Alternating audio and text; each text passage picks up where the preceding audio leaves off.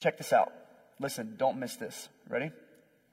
You are the light of the world. Have you heard this?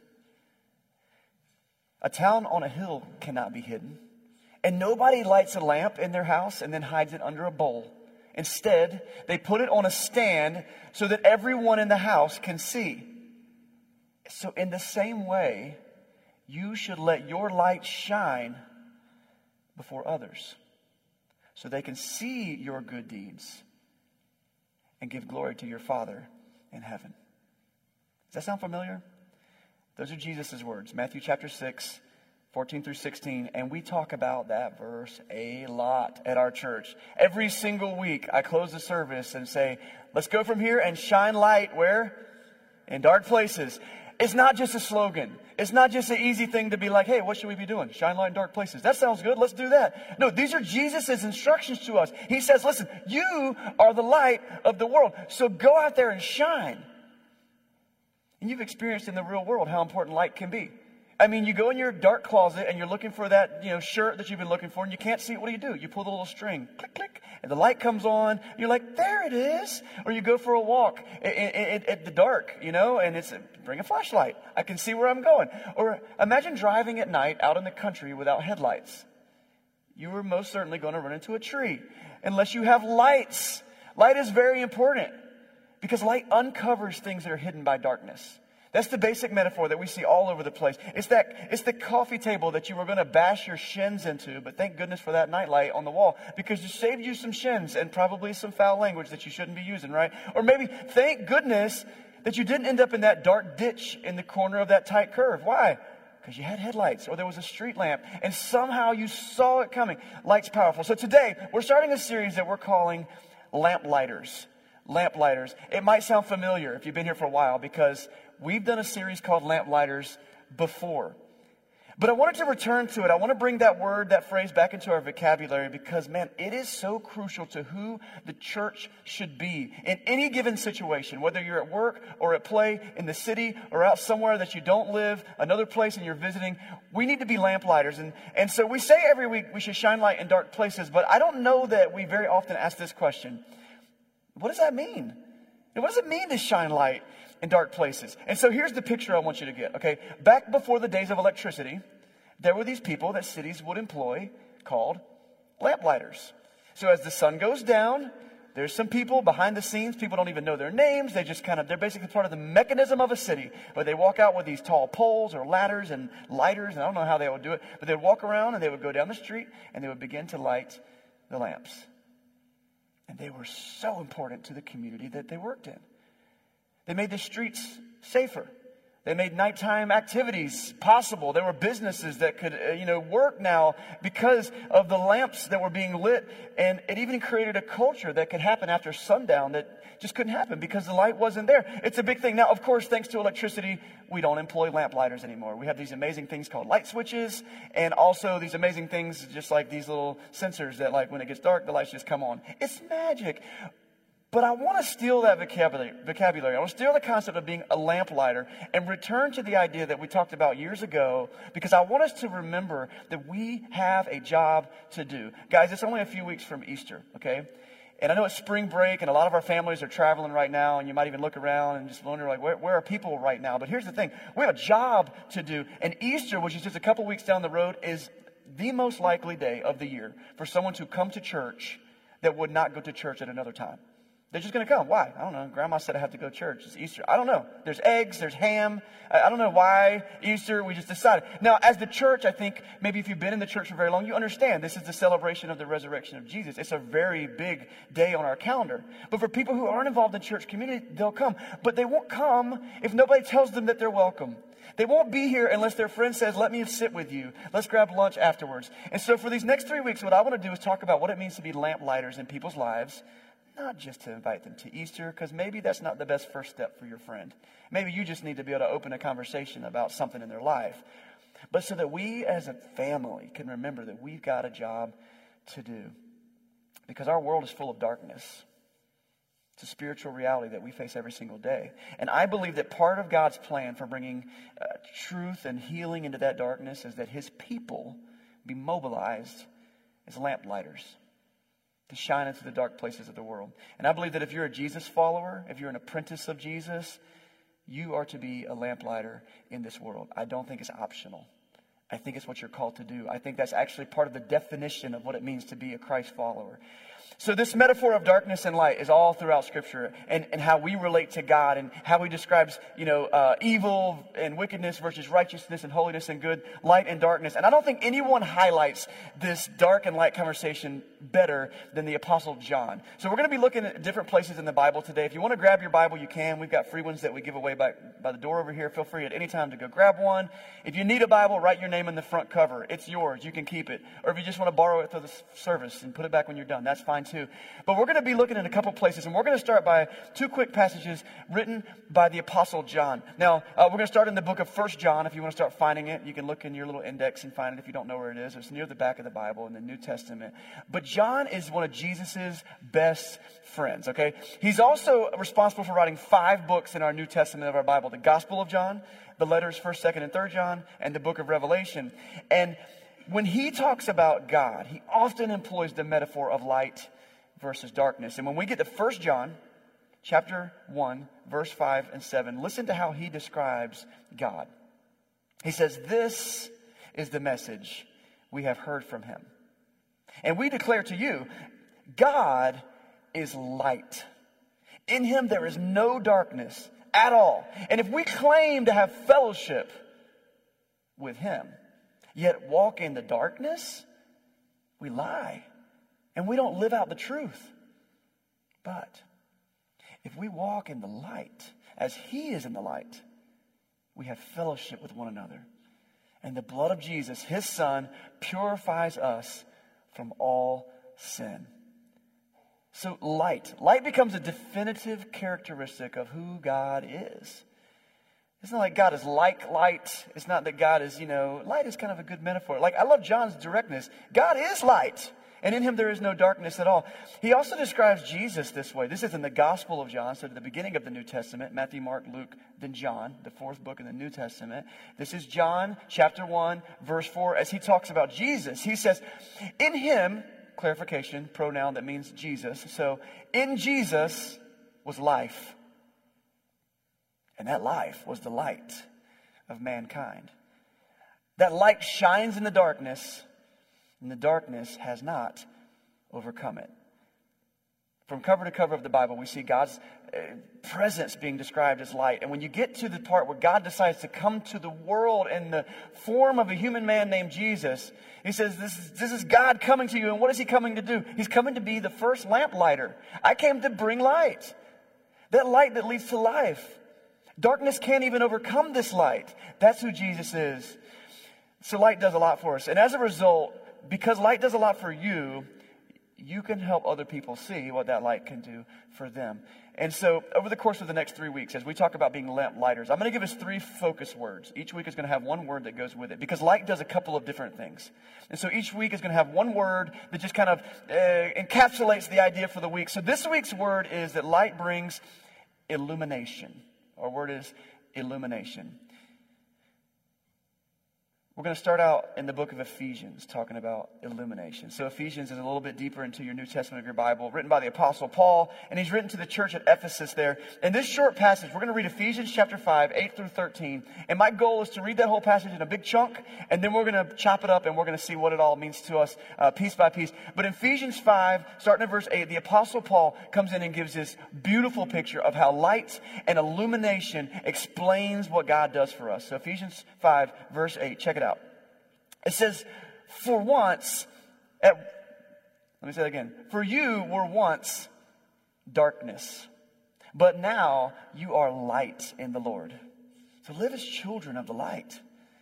For the fruit of the light consists in all goodness, righteousness, and truth.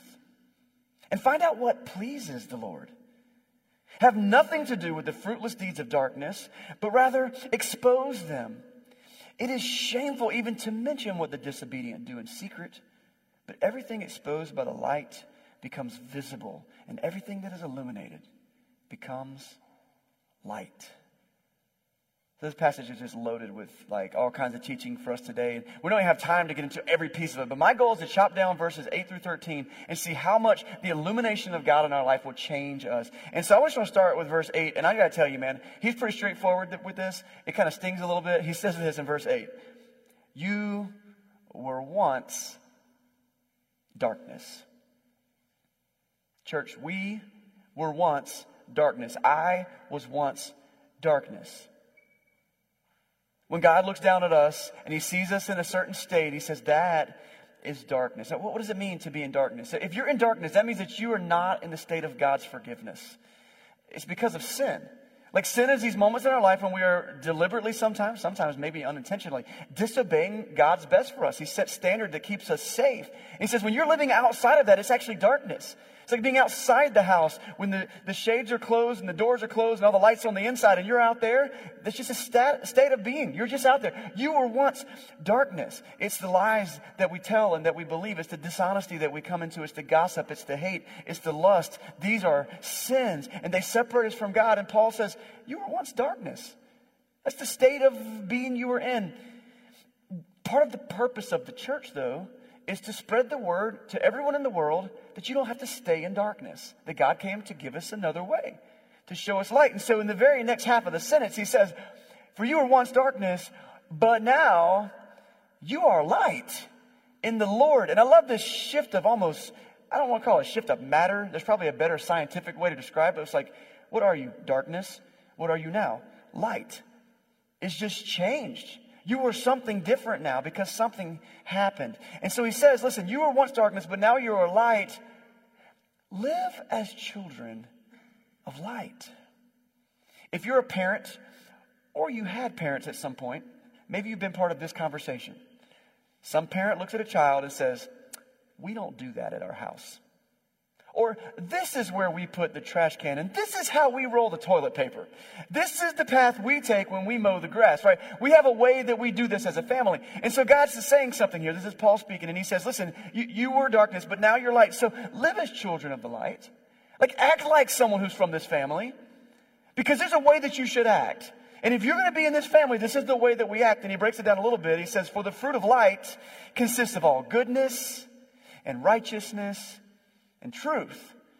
So this is like a broad stroke. You know, these are, these are things that you should do. If you're living in the family of God, you need to be uh, people that are doing good things, people that are doing right things. Righteousness has to do with like uh, working towards a, uh, the standard of God's rightness. This is how God wants us to behave and live and do. We're going to live that way. And truth. And these three things are pivotal. But these are broad strokes. It gets more specific as he goes. But then in verse 10, he says this and find out what pleases the Lord. So you were once darkness, now you are light. So live as children of the light, goodness, righteousness, and truth, and find out what pleases the Lord.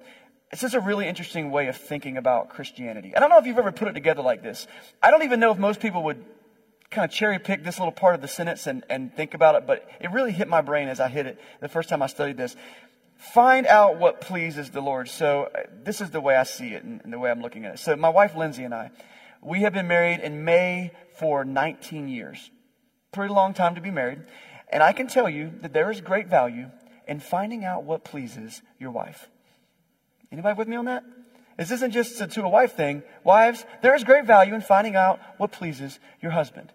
Okay? Because if you, if you want to be married for long, and you want it to be a good experience, let me tell you, you better, you better believe, you better figure out what pleases those people. There are things they don't like. It might be the way that you chew. It might be the way that you breathe when you're drinking uh, through a straw. It might be the way, you know, whatever it is. Things that you do. There are things that you love. I, I really like it when you put the seat down. You're just a, you're just a solid dude, right? You're just taking care of it, right? So find out what, ple- so we intuitively understand that in a relationship, we want to find out what pleases that person. Otherwise, you are a jerk. like, you, you, it's important to know, like, do they like this or do they like, don't like that? And I want to avoid the things they don't like. I want to do the things that they do like. And we could joke about it, but there's something to the idea of actually taking the time when you love someone to find out what pleases them.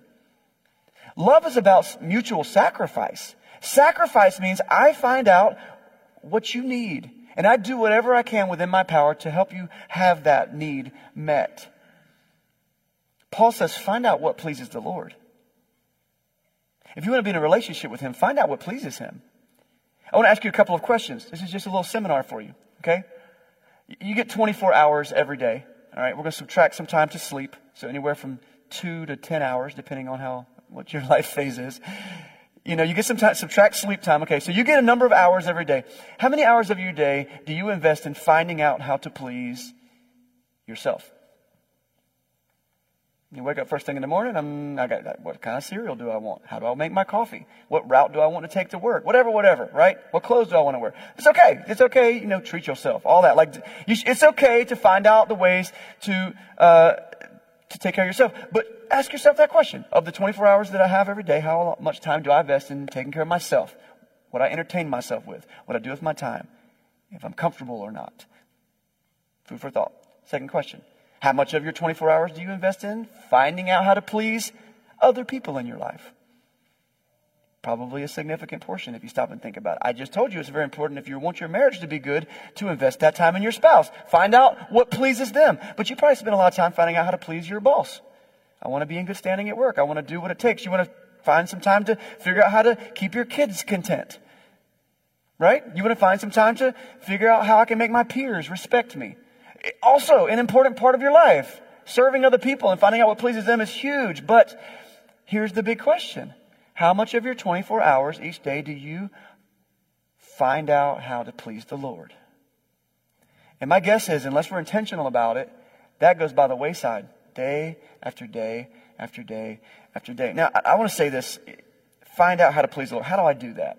Um, this is not a mystery, okay? This is not like a Sherlock Holmes sleuth mystery. You're not going to have to go to some deep, dark dungeon basement of an old library and find a two foot tall, dusty book and be like, what's in here? How do I please the Lord? If only I could figure. He has made it very clear to us how to please Him. Okay, that's like been one of His main messages throughout all the time. Whenever He's communicated with people, He's like, by the way, that doesn't please me this does. Like he's real big on, let me make sure you understand how to please me. So it's not a mystery, but maybe you need to invest some time. If you want to be in a relationship with God, find out how to please him. Your salvation does not depend on that. He's not going to be like, oh, you fail, eh, you didn't please me. Um, no, he saves us in his grace. He looks at us and says, you're willing to turn to me? Okay, I forgive you. Now, here's a journey. Let's be in a relationship. Will you invest in time to figure out how to please me with your life? Like any other relationship, if loving God is important to you, then serving Him will take some learning. How do you do that? Well, you can read His Word. His Bible is full of information. But you know one of the best ways I've found to learn how to please God? Spend time with other people who are trying to please God. And you find quickly that there are certain things that really help your relationship with your God. But Paul helps us out. Um, he doesn't keep it too much of a mystery. He's going to give us a big, big, big piece on how to please God. This is, we're going to pick up in that same passage, Ephesians 5, verse 11. He says, Have nothing to do with the fruitless deeds of darkness, but rather expose them. You know what? It is shameful even to mention what the disobedient do in secret. But everything exposed by light becomes visible, and everything that is illuminated becomes light. Our focus word for this lamplighter thing today is illumination. How does the light of God bring illumination? In this verse, Paul nails it. In verse 13, he says, I believe this is key to understanding what God's light does into our life to illuminate. And I'm going to try to unpack it a little more clearly, too. In verse 13, we just read it. He says, But in everything, Sorry. But everything exposed by light becomes visible, and everything that is illuminated becomes light. It looks like this. Like I, I, have uh, done a lot of work on our house in the last few years, and a couple of years ago, I replaced a big sliding glass door, which by the way is an awesome thing to do. Also a little bit scary because when you take out that giant door, there's just a big giant hole in the side of your house and you have got to put that back in today. Okay. You can't wait till tomorrow. That's got to get done today. So, but we're excited about it because that door was installed in 1974. It was time. Okay. And it didn't slide very good and it was ugly and it was dangerous. Like it, it was, if you cut, shut it a certain way, it could, it could chop a finger off. Like you don't want these kind of doors in your house. So like I'm taking this thing out and we're excited about it. So you know, you got to take off the trim around the door and, uh, and take out the door and get to the frame. And then the idea is you put the new one in and you screw it in and you, but something happened. I got the door out and the, the wooden frame on one side, the whole frame was rotten. Now, I heard some of you groan because you know, you know, you're my people, okay? You know. I did the same thing that every single person does who's a homeowner and pulls back some wood and realizes that their wall is rotten. I went, Great. Okay, that's your first reaction. But then you know what I did? I fixed it. I cut out the rotten wood. I bought some new 2x4s. I put them together. I made a new stud and I put the door back in. Here's the thing this is how illumination works. Uh, illumination exposes what's hidden in the darkness. Now, if I'd have left that there, there was a leak happening from outside that I didn't even know about. And that rot was spreading. And it could have gotten worse and worse and worse. And the best way to deal with that rot is to expose it, to illuminate it, to pull back the trim and to be like, aha, there it is. And when you expose the darkness, you can fix it. It's not rocket science, but we're really bad at this in our life. Well, that's what happens when God comes into our life. He exposes darkness. He helps us root out evil. He helps us see the wickedness. He helps us get rid of the sin. He helps us deal with our addiction and our pain and our brokenness and our disobedience and our unrighteousness. And He pulls us closer to Him because as soon as God shines the light on it, it's not hidden anymore. And now you can fix it. And guess what? This pleases the Lord. Now, instinctually, we're like, I don't want him to know my bad stuff, okay? Because that doesn't please him. I don't want to know him, so I'll keep hiding it. But he already knows. That doesn't please him. It doesn't please him when we hide it. But what pleases him is when we're willing to go, okay, there it is. That's how light works. Illumination exposes what's hidden, and his truth shines on our lies, and his power steps into our weakness, and his wholeness intersects with our brokenness, and you can fix it. God does the fixing. The light of God brings illumination. Uh, my kids are older now, but when they were younger, and I got to give them credit because they've really gotten past this.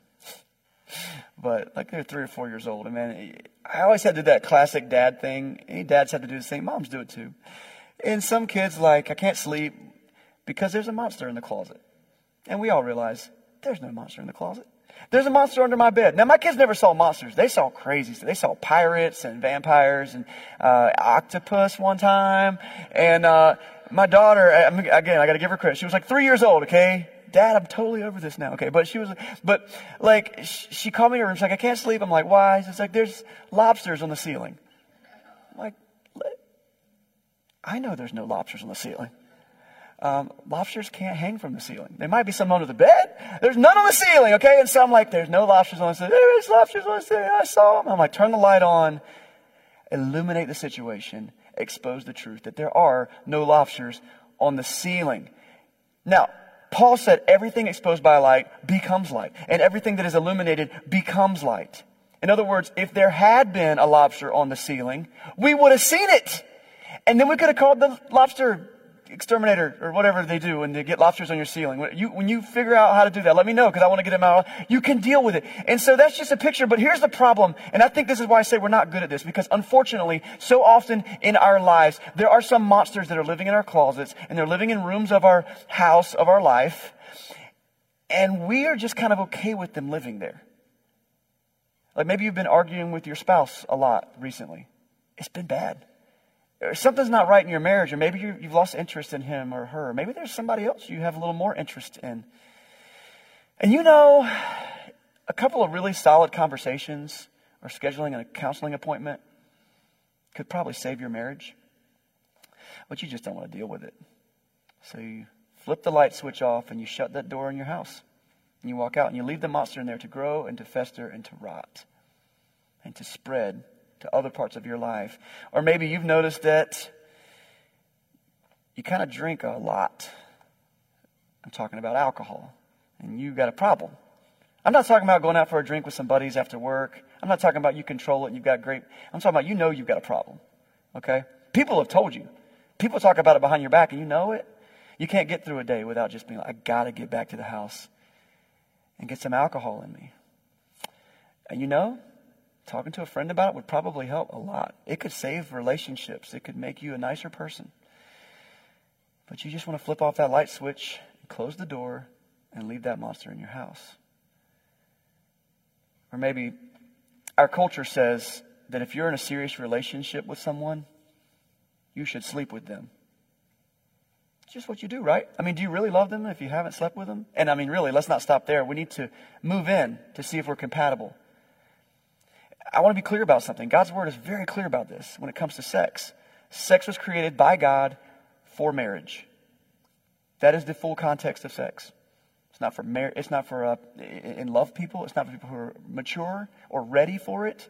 No, like those are great things to also have. But it's for married people. But our culture says it's not a big deal. You fuddy duddy. What was this, the 1940s? Come on. And God says, This is not what's best for you. I'm telling you, it will hurt your heart, it will hurt your soul, it will damage your relationships. It's not. But you're like, mm, But I like it. So you flip the light switch off and you let that monster live. And I could go on and on and on, and there's a list of it. It might be the filthy language that you use that just totally drags you down into a place of wickedness, or it might be a hateful attitude, or maybe you sneak in a little X rated content at your lunch break on your phone. You're planning a weekend of all kinds of craziness because what happens in Vegas stays in Vegas. No, that's not how holiness works. It's not like, oh, you can go over there and have a free pass. No. No, these things hurt us. But we're cool with it because we can just turn the light off and shut the door. And I don't think that it's even, I don't think that it's even that we don't know it's bad for us. Actually, I think the truth is we kind of like it. And we'd love to be able to return to that room every now and then. And we compartmentalize our sin life and try to keep it separate from our God life. But listen to this God is light, and in him there is no darkness at all. And if we claim to have fellowship with him and yet walk in darkness, we lie and do not live out the truth.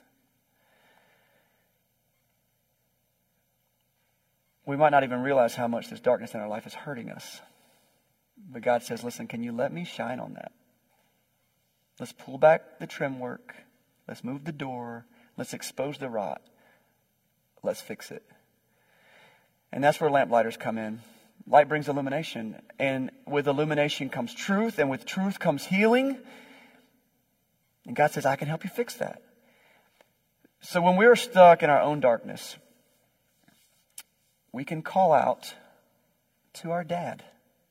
And he'll do the classic Heavenly Father dad thing. And he'll come into the room and he'll flip on the light switch. And he'll expose whatever's in the room. Some of it might be ugly. But he ain't scared of that. He knew it was there, and He's got the solution, and we just got to be willing to let Him in. For you were once darkness, but now you are light in the Lord. And yes, there might be some monsters in the room, but that's what Jesus is all about. He's like, I was hoping you would ask me. I knew they were there. Everything exposed by light becomes visible, and everything that is illuminated becomes light. Even the sin in our life becomes light. That's like a brain trip right there. Like if I'm willing to expose my, the number of times I've heard someone share their testimony about how I was so broken and I was so messed up and I was so far from God and they expose that, there's no one in the room being like, man, you idiot. Why are you sharing that? No, everyone's like, wow, that's so inspiring that you would expose your own brokenness because it shows the power of our God to come in and heal that.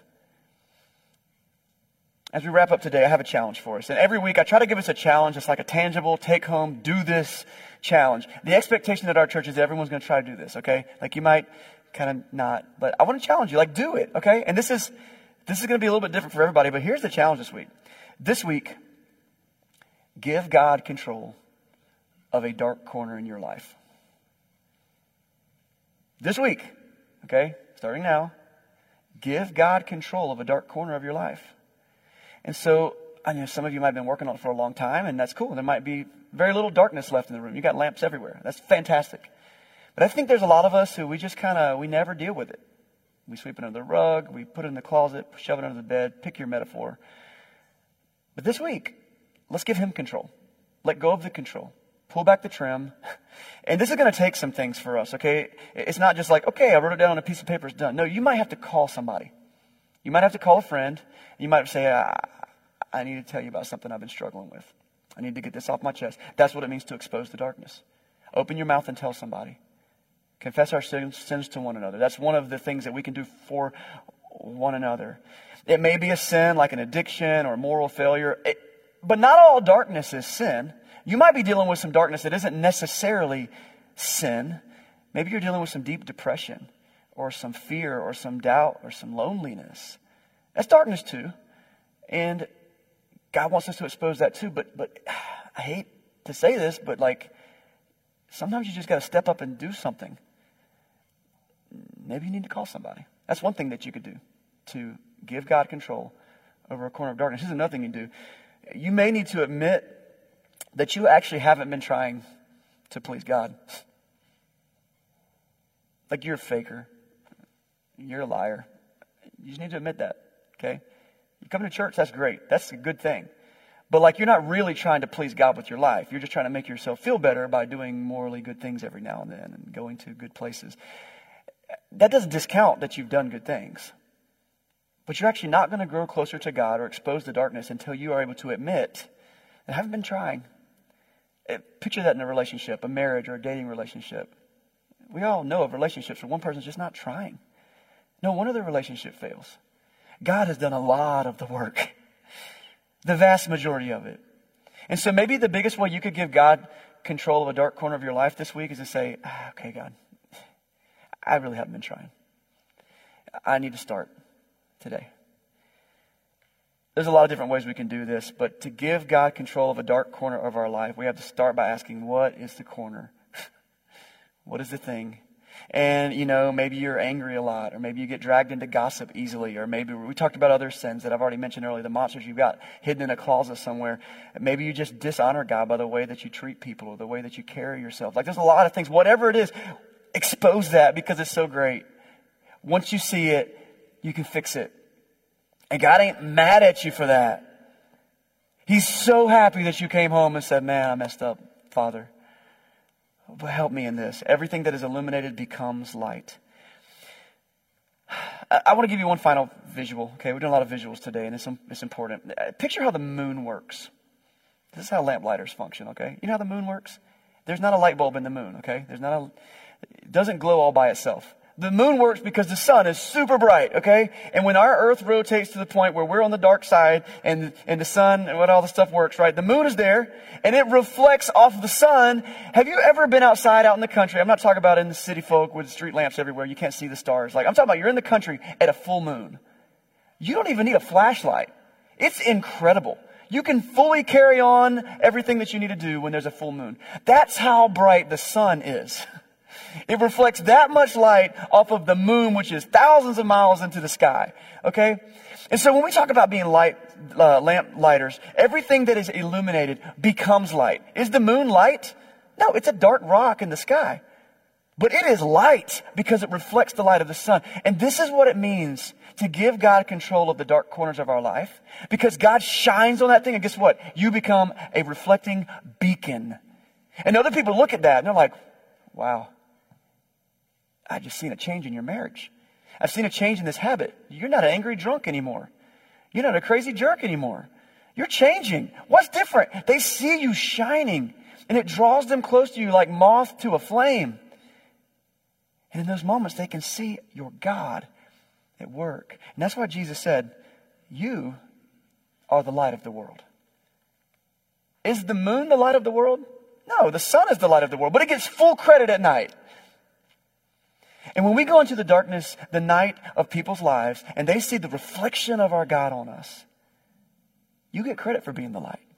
You are the light of the world. A town built on a hill cannot be hidden. Neither do people light a lamp and put it under a bowl. Instead, they put it on its stand, and it gives light to everyone in the house. And in the same way, let your light shine before others, that they may see your good deeds and glorify your Father in heaven. Guys, let's be lamplighters.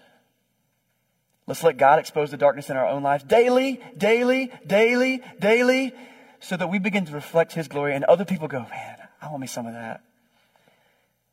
And we can show people back to the God who loves them by showing them what He's done for us. Let me pray for you this morning.